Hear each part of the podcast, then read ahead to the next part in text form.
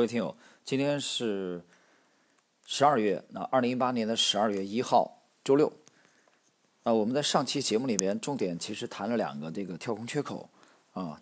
那么我谈了一种这个思路，也就是近期的话，去对你的股票做体检。那么有没有可能在？因为你买股票，其实我不认为有多少人就是啊愿意这个拿几年，能不能拿得住都有问题。那么绝大多数人还是非常看重于股票的爆发力，也就是不希望你的买入点离这个股价起涨太远，对不对？你还是要讲究效率。那么如果你认同这个大前提的话，那么我讲了近期的一个思路，就是去用两个缺口啊为我们的手中的个股呢做体检。当然，我们这个栏目呢是。从来不推荐个股的，我们只交流思路。那么这两个缺口呢，也就是十月份的向下的跳空的第一个缺口啊，十月八日的收盘在两千七百一十六点，这指数，呃，沪指。第二个呢是十月十一号，也就是八号跳空大跌以后，震荡两天，随后十一号继续跳空，那么收在了二五八三点四六。沪指左侧九月份留下了两个巨大的向下跳空缺口，那么到本周五十一月三十号啊，我完全没看盘，但是现在可以看到沪指是收阳的小阳线啊，这个小阳线是最后一个小时拉起来的，但是呢，沪指收盘只在二五八八点幺九啊，距离我我们的上方的这个二五八三点。这个四六上方的这个缺口啊，就是十月十号的收盘二七二五，还有相当的距离啊。那不用说，那离九月二十八号那个收盘更远啊，那个在两千八百点，所以那就是沪指现在停留在二五八八点幺九，距离那两个缺口还有相当的距离。那这个思路也就是你手中的股票有没有稳稳的站在左侧的呃九月二十八号到十月八号的这个跳空缺口和。十月十号到十月十一号啊，这两个交易日之间的这个这个跳空缺口，站在这两个跳空缺口之上，啊，这是我们讲的第一点。那上一期，呃，两百八十一期我也讲了，这是充分条件和必要条件的问题。就是你如果你手中的个股连这两个缺口都没站上，呃，我们还是讲大概率啊，不能把它绝对化啊。有人说百分之百较真儿，那这事儿没法弄了。就是站在这两个缺口之上，未必一定现在就有这个中短线的爆发力。但是如果你的个股连这两个缺口都没站上，那么毫无疑问，啊，我们可以讲大概率的一句话，呃，你的股票就是弱势股，啊，你的股票跟指数走的差不多，听懂了吧？而这种类型的是我们是不感兴趣的，啊，我们不感兴趣，你可以感兴趣啊，这个不妨碍你。呃，等一会儿我们来，嗯。在节目的后半部分啊，再来讲后续的内容。我们来看看今天呢，其实因为这两天啊周末休息，周五也没看盘，呃，读到了一篇文章，我觉得很有趣啊。今天在这个节目里面跟大家简单聊一聊啊，正好这个文章的主题呢，其实基本上吻合我们今天要谈的这个主要的这个思想。那么这篇文章是谁呢？跟大家介绍一下啊，这篇文章是宽远资产的这个副总啊兼投资总监梁丽先生啊，梁是那个呃。上梁不正下梁歪啊，房梁的梁，力是力量的力。梁丽的有一个这个演讲啊，他这个演讲的这个这个稿件啊，这两天我读到了。呃，我觉得写的非常好啊，这篇文章。这篇文章的主题谈什么呢？他谈的其实就是这个什么样的这个呃股票啊，可或者企业吧啊，原话讲的是企业可以穿越周期。它这个穿越周期其实就是之前我在节目里反复讲的穿越牛熊啊，不管你牛市有是熊市，当然了，其实更看重的是熊市，对吧？牛市还用穿越吗？牛市百分之八九十股票都涨的，所以主要是熊市。其实我觉得主要是，或者确切的讲是穿越熊市。熊市这个漫长的周期几年，绝大多数人都亏损累累，亏惨了已经，很多私募基金都清盘啊，很多的股神都已经褪去了光环。那么，这个梁先生这篇文章的主要的观点啊，时间关系我没时间给大家这个这个啊全部的都去读完。那我们看他主要的观点啊，跟我们今天的这个呃主要思路是是基本上吻合的，所以我就借鉴了一下啊，这里边向梁利先生致敬。那么他谈的主要观点是什么呢？就是他做了两个数据统计，很有意思啊。这个比对呢，我们是经常做的啊。梁先生做了，第一个他做了一个二零一七年十月十六号这个沪指六千一百二十四点啊，这个高点我们很熟悉，老股民。到二零一八年的十一月二号，沪指是两千六百七十六点。十一月二号他统计的啊，就十年的跨度基本上。那么统计什么呢？那沪指不用说了呀，从六千一百二十四跌到两千六百七十六，对吧？肯定是负的，不用说。好，他统计了所有的这个 A 股上市公司上涨百分之一百以上的涨幅，按这个啊，按这个十年的跨度，那么涨幅百分之一百以上的有百分之十二点六七的。公司达到了下跌百分之六十二点啊，下跌占了百分之六十二点三二是跌的。那么涨幅啊是这个正的啊，就是零吧，不要下跌到百分之一百以内的啊，是占了百分之二十五点零二，听懂了吧？那就剔除掉这个借壳上市的一百零七家，也就是说。我们注意到，涨幅百分之一百以内的百分之二十五点零二，涨幅百分之一百以上的占百分之十二点六七，这两项一加就是百分之三十七点多啊，不到百分之三十八，这是一个数据。我们看第二个数据，梁先生做了第二个数据统计，是一五年的高点五千一百点啊，他假设在那里买入上市公司，就是三年以前那个四年以前那个高点啊，买进去三年半了。五千一百点买进去到现在持有到现在不交易啊，一直拿着。那么这其中仍然有百分之五的公司是正收益，听懂了没有？我们看这个具体的数据，就是二零一五年六月十二号上证综指沪指五千一百七十八点啊，到今年的同样十月二号沪指两千六百七十六点。那么这其中 A 股下跌的啊，就是负的。占比百分之九十四点七，明白了吧？这三年半，三年半百分之九十四点七的股票是下跌，你知道你为什么亏钱了吗？很简单，那么涨幅百分之一百以上的只占比百分之零点四九，啊，几乎等于百分之零点五，听懂没有？一千个股票里面有五个股票涨幅百分之一百以上，那么涨幅。百分之一百以内的啊，就是从零到百分之一百的是百分之四点八一。你把四点八一加上零点四九，那就是百分之五的股股票，明显的跑赢了指数。听懂了没有？那么这就是其实梁先生想说明的啊，就是这么大的熊市啊，这三年半的跨度，百分之九十四点七的公司都是下跌的啊，你在里头肯定是亏的，不用讲了，只是亏多亏少，但是依然有百分之五的股票。给我们带来了正收益，那么他就来总结。当然，他这篇文章的立足点跟我们是有一定的这个这个差异的啊。他主要立足于从基本分析啊。我们看看他的观点的主要的这个闪光处，他就是总结了一几点。他谈到说有一个重要的指标，那么就是低杠杆加高 ROE 啊，就净资产回报率。他找出了一个共性，就这百分之五的公司给我们带来正收益的。然后呢，他总结了其中的几那具体的高净资产这个回报率，它的体现了哪几点呢？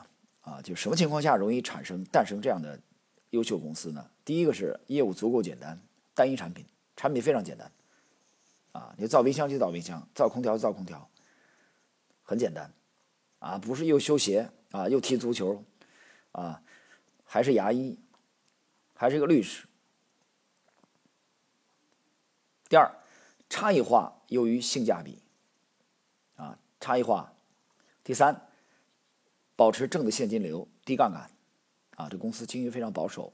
然后呢，强劲的资产负债表。谈到这个以后，我忽然想起来了啊。那么我们讲，在近期我们跟踪的两只，有一只已经完全跑出来了啊，在最近的这个涨幅，在 A 股已经是完全占据涨幅榜前列了。另外一只还是疑似，但是我们现在还是处于这个获利的。呃，阶段，但近期这股票走的比较纠结，那么这两家公司比对了一下，我发现我们持仓的这个标的啊，在最近的这个整个加杠杆的周期里面，它居然它的负债率连年的这个降低啊，我觉得很神奇。这公司不知道怎么做到的业绩还是不错，但现在需要就是我们认为它现在当下的这个持仓持有它标的，我们通过逆向的 Lexi 模型来筛选，我们是从主要是从图表来筛选。那当下我们认为它的潜力，为什么现在还持有它？主要由于我们认为它的基本面跑在了股价的前面，啊，当一个公司的基本面跑在了跑得比较快，股价没有跟上的时候，那很显然它是有潜力的。所以，就是它业绩成长性还很还很不错。但同时呢，今天呃，朋友转给我，早前我读到梁先生这梁立先生这篇文章的时候啊，我看到了一个这个负债率、资产负债表的时候，我忽然想起来这家公司啊，我们当时筛选它的时候，呃。它最近几年的这个负债还连续的下降，我们知道在这个周期里啊，负债下降应该是一个比较有利的因素。好，我们看第四点啊，梁立先生总结的：经历过残酷的市场竞争啊，有优秀历史业绩的企业。读到这里的时候，我想起来巴菲特讲过的啊，他不愿意，他不喜欢买刚上市的子公司，刚刚上市的公司他不喜欢买。听懂了没有？不喜，也就是不喜欢新股。那么，梁丽这里强调的是经历过残酷的市场竞争、有优秀历史业绩的企业。第四点、第五点，我们看，避免投资需要持续创新的行业，一成不变的行业更好。其实说白了就是，传统的啊，很传统的行业。第六，避免投资于国家政策扶持的行业。哎，很有意思啊！大家琢磨琢磨，他居然说提提出一个避免。啊，去靠这个，其实也就是避免去靠这种补贴，啊，行政补贴，避免投资这种国家补贴，而是依靠企业自身的这种竞争力。当然，梁先生这个观点呢，主要我们认为他主要是谈这个中长线，啊，这是毫无疑问的。好了，他他的这个这篇文章的主要的这个精彩的这个观点呢，把把它简要的这个介绍了一下。呃，我们谈我们今天的这个话题。呃，今天其实我们讲就是二零一八年啊，还有一个月就要结束了啊，我们也需要对这个一八年呢做一个这个小结，当然还没有完全结束，还有一个月的交易时间。那么我就在想，其实对我们而言，上半年啊，整个的上半年，对我们其实只有两个标的啊，一个就是医药里边的优秀上市公司片仔癀啊，一个就是 ETF 啊。ETF，主要就这两个标的，整个上半年啊，基本上持续到八月二十二号我们介入这个权重股之前，可以说前八个月的时间，基本上都围绕在啊这两个标的，尤其是片仔癀为主。那么在持有片仔癀期间呢，啊，有一天很偶然的，我们还到了这个万达啊，片仔癀万达附近有一个片仔癀的这个加盟店啊，我当时才知道，啊，就走过去。才知道，从停车场走过去，啊，准备去万达广场的时候，那么就就走进去聊了啊，看了一下啊，因为跟家人一起去，就聊了一下，聊了一下出来以后，嗯，那我就在想，我们在这个周期里，这就是今年的事儿，在这个周期里，那我们是同样的有一笔资金啊，比如说，那我们是选择去做这个片仔癀的加盟商啊，来做这个实体店，还是？这个购买片仔癀片仔癀的股票呢？这里边我再强调一点啊，我们的专辑不推荐股票，从来不推荐股票，今天依然如此。所以我们涉及到的所有的这个股票代码啊，所有的内容都不作为任何这个投资建议，这点大家要清楚啊。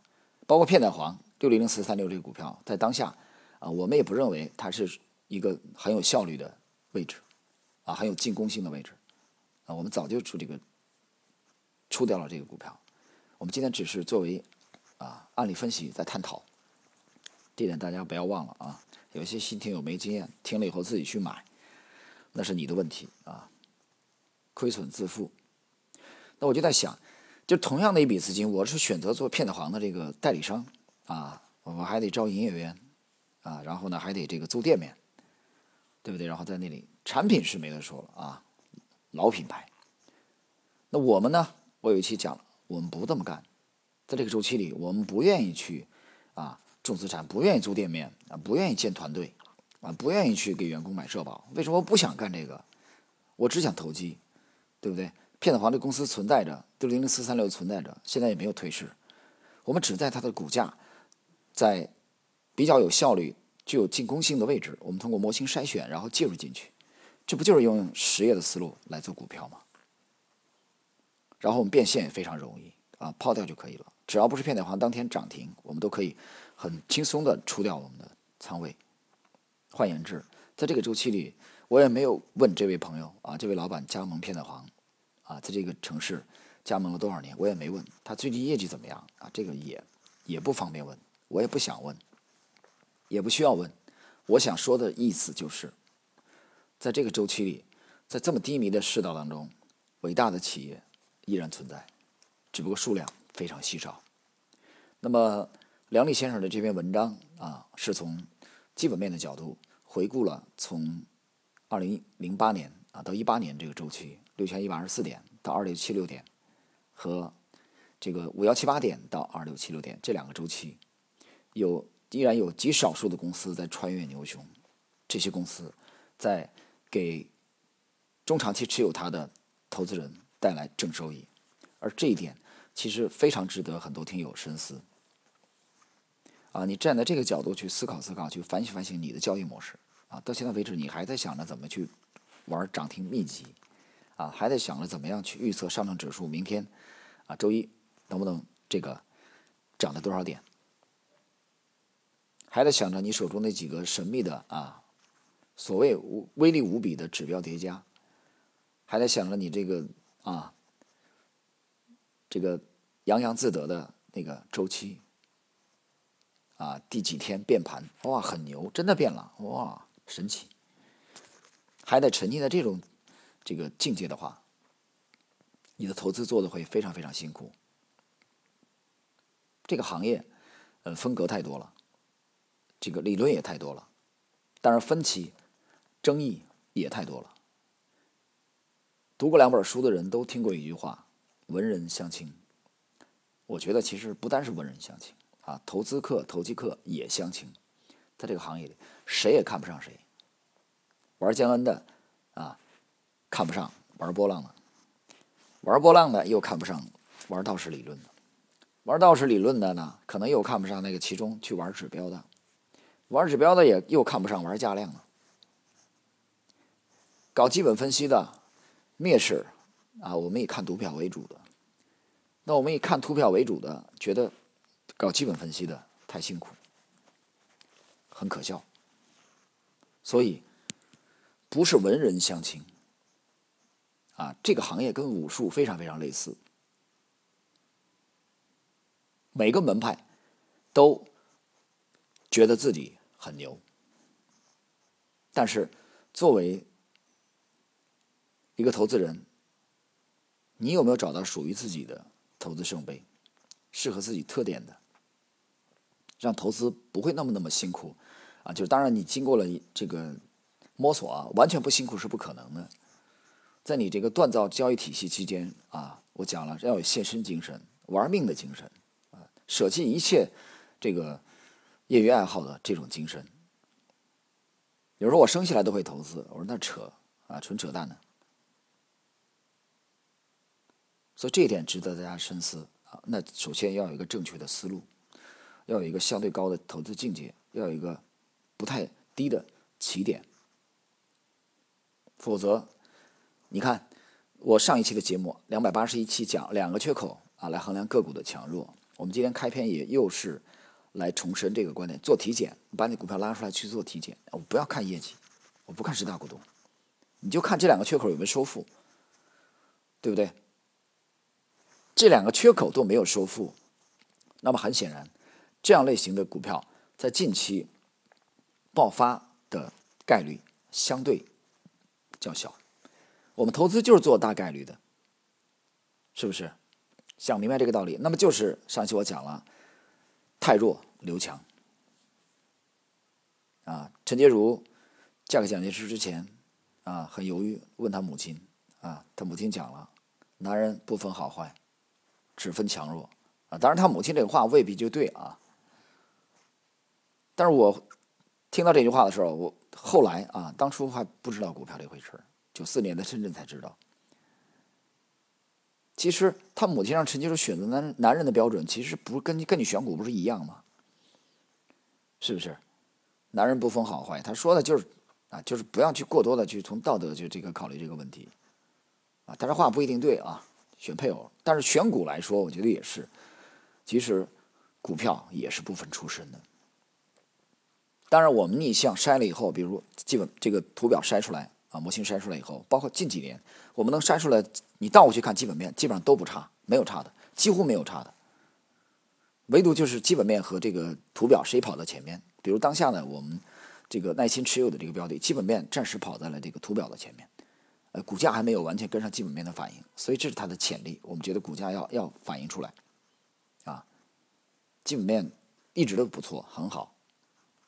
股价需要一个爆发，但有的时候股价啊跑在了基本面前面，那这个时候你就要当心这个风险了啊，就像你遛狗那个绳子一样，股价远远的跑在基本面前面的时候，这个股票回调的风险就存在了，估值就高了嘛，很简单，它永远是这种动态啊，就是人和狗，这个人遛狗的时候那个绳子的问题，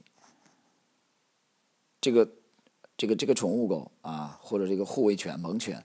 牵着绳子离主人过远的时候啊，它就要回来，向主人靠拢。这个就是估值的问题。其实这里边也是均值这个回复的问题，永远是这样的。所以你在成长股的整个的这个投资的过程中，大家都会深切的体会到这一点：基本面和这个技术面谁跑在前面？啊，有一方过远的跑在前面的时候，那么它要停下来。所以从这个角度而言，那么你看一看。我们当下的呃，最近很关键的影响 A 股的，我们认为是这个贸易战啊，是在遥远的南美阿根廷的这个会晤和协议。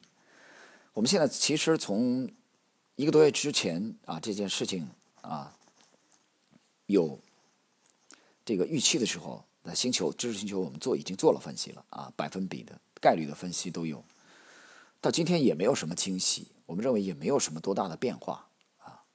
最大的概率还是达成一个，那么这个时候呢，对方大洋彼岸的对方也有暂时熄火啊，就是踩一下这个刹车，哪怕点刹一下啊，而不是继续踩油门，稍微缓冲一下。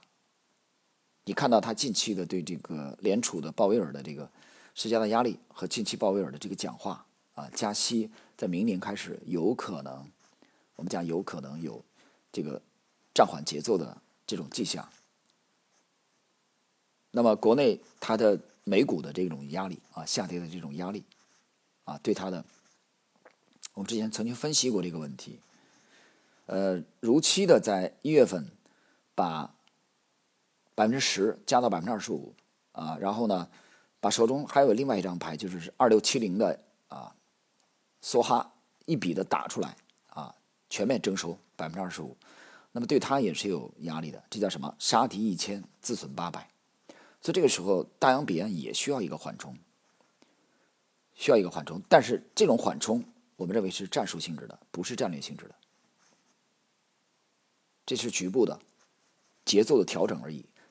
啊，如果出现了这种真的出现了我们分析的这种缓冲，也只是暂时的蓄势，调整一下节奏啊，跑马拉松跑猛了，跑急了，稍微稳一稳。这是我们对性质的这个认定。所以。现在 A 股市场在等待，可能全球资本市场都在等待，等待这个结果的出炉。这个结果的出炉，我看了一下时间啊，应该是在这个明天北京时间明天凌晨五六点钟啊，应该可以出来。那就是在周一的这个开盘之前，可以反映出来啊。最坏的情况就是什么都没有啊，吃过晚饭以后啥也没有，各回各家，这是最坏的情况。现在来看，这个概率，嗯。可能在一半以内吧。另外一种啊，就是更大的可能性是达成一个啊，双方都有点面子，但实际上也没有太多实质内容。大洋彼岸或许会把本来一月份要开征的啊暂暂缓，给一个考验期啊，延迟一下。然后这边呢多买一些大豆啊，啊，是再弄弄点波波音飞机啊什么的，有可能都有可能暂缓一下，但是暂缓战术的调整，并没有改变整个战略的这种节奏，没改变。我之之前分析过加息的问题，加息暂缓不代表缩表暂缓，到现在为止，缩表的步伐一点儿都没有减缓。啊，那么促进资金资金这种回流，促进制造业回归，这种步伐一点儿都没有减缓。所以这是最要命的，这是最实质的问题。我们讲了三箭齐发，在一年以前的分析，加息、缩表和税改，唯独可能啊减缓的，也就是加息而已。所以这一点要有清醒的认识。所以 A 股现在暂时在等待啊盘面。绝大多数个股还是很弱，比较弱。你看指数的走势就清楚了，两个缺口啊，远远的横亘在现在二二八三点附近之上。那么你一定要做 A 股，那么很简单，很显然，尽量的在站在或者不低于两个缺口之上的这种 A 股当中去筛选。这个时候是其实比较讲究公司的质地的，单纯的这个呃事件驱动啊新闻的这种驱动。啊，像我之前的这公司同事们做干的这个事儿啊，今天开盘以后，昨天晚间的舆情什么呀？有什么股票可能跳出来？啊，结合竞价去去抢，这事儿太难了。我讲了，他们是干的是全世界最难的事，太难了。那么相对简单一点的，就是股价的上涨更有持续性、有惯性啊，它更信奉牛顿第一运动定律。好的企业会跑出来，但这个捕捉肯定是有难度的。啊，你不具备慧眼是不可以的。但是标准在上一期两百八十一期我已经提出来了，这一期我们再度重申，两个缺口衡量个股短期强弱的标准在现在依然成立，啊，没有失效。我们上周四还是周五更送更更新的，我记不清了啊，应该是周四吧，周三、周四更新的节目。这两个缺口衡量近期个股强弱的这个思路到现在依然成立，没有改变。大家听完这期节目，可以打开软件比对一下你的持股啊，拉出来溜一溜，做一个体检，看一看。如果在两个缺口之上，或者没有低于两个缺口，你先别那么高兴啊，未必就是牛股。但如果明显在两个缺口之下，啊，或者跟指数，那就是基本上告诉你，你的股票跟指数一样，甚至连指数都不如。那叫什么弱势股？有人说弱势股就不能走强吗？啊，弱势股就不能翻番吧？啊，我说那你是抬杠。啊，这这两年网络的词儿叫杠精，啊，你给我来这，那我就告诉你，那你这思路跟买彩票是一样的，你下楼去买吧，对不对？你两三块钱也能中一千万，理论上有，实际上你买十年二十年，看看你能不能中，你看看能有几个人能中，这是什么几率的问题，明白了吧？好，那么三千五百，我们看上一次是三千五百六十七。三千五百六十七啊，这两天新股基本上是每天两家啊，三五六七没有任何改变，没有任何改变。然后呢，我今天中午的时候检索了一下，略有增加吧，可能增加了三只啊，我们的一级股票池增加了三只，这其中包括已经跑出来的这只和疑似啊还在这个油吧琵琶半遮面的这哥俩都在里头。啊，我们将密切的跟踪这个一级股票池，呃，在当下，市场就在等待这个会谈的纪要的啊，这个呃联合宣言的这个声明的出炉，这是靴子才能落地。但是呢，极少数的公司呢，啊，极少数优质的公司呢，他们实际上已经是开始提前见底了。好的股票总是这样的，所以为什么我们近期开始强调这两个缺口的重要性了？那么听到这里的时候，大家可以把思路理一下，想一想啊，我们在今年的前八个月，基本上主要围绕了两个标的，一个片仔癀，一个那个 ETF 啊，其他有个通胀的啊也有参与，但是啊不是很重的仓位。那么八月份以后，八月二十二号这只股票国庆前后出掉以后，我们现在只有这一只了。那八月到现在多长时间了？嗯，就十月到现在啊一两个月的时，两个月的时间了。所以整个今年也没有几个标的可以在我们眼中可以参与。其实大量的股票都已经被放弃掉了。等我们今年这一年交易结束以后，大家可以看看到十二月三十一号啊，去年十二三十三十号到今年十二三十号一年的统计涨跌幅排行榜，你就明白为什么会这样，为什么交易的股票的数量那么少，交易频率又不高，为什么？因为绝大部分都在下跌，是不可能，绝对不应该去参与的。好了，朋友们，啊，今天我们这期呢就啊借着这个梁利先生这篇文章的啊思路啊，然后呢也谈到了我们上半年重仓参与的这个片仔癀，把这个思路呃给大家去借鉴一下。明白了这个思路，希望大家可以挖掘出属于自己的下一支。片仔癀，不要被市场现在低迷的这种氛围啊所吓到。我们认为伟大的企业、优质的这些成长股，他们永远在路上，就在这三千五百六十七只当中啊！你需要用慧眼把它们挑出来，在合适的时机把它买进。好了，朋友们，那么在今天啊，应该在今天晚上之前，我们的利弗莫尔的这个股票左手。经典的这个回忆录的精华解读第十二期的内容啊，我们将继续更新，大家可以去认真啊关注一下，收听一下。我们在其中会讲到啊，利弗莫尔的偶像詹姆斯·吉恩，今天晚间会花相当的篇幅。好了，朋友们，今天我们这期就到这里了，祝各位投资愉快啊，下期我们再聊。